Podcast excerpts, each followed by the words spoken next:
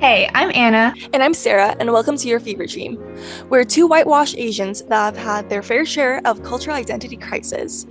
I lived my whole entire childhood in an Asian country, and when I moved to the States, I was experiencing a lot of cultural shock.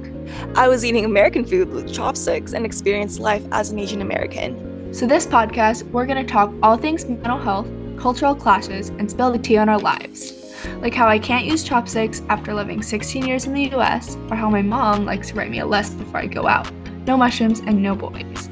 It's not all laughs though. We're diving deep into serious topics too, like the stigma surrounding mental health in Asian communities, the pressure of model minority expectations, and how to navigate it all.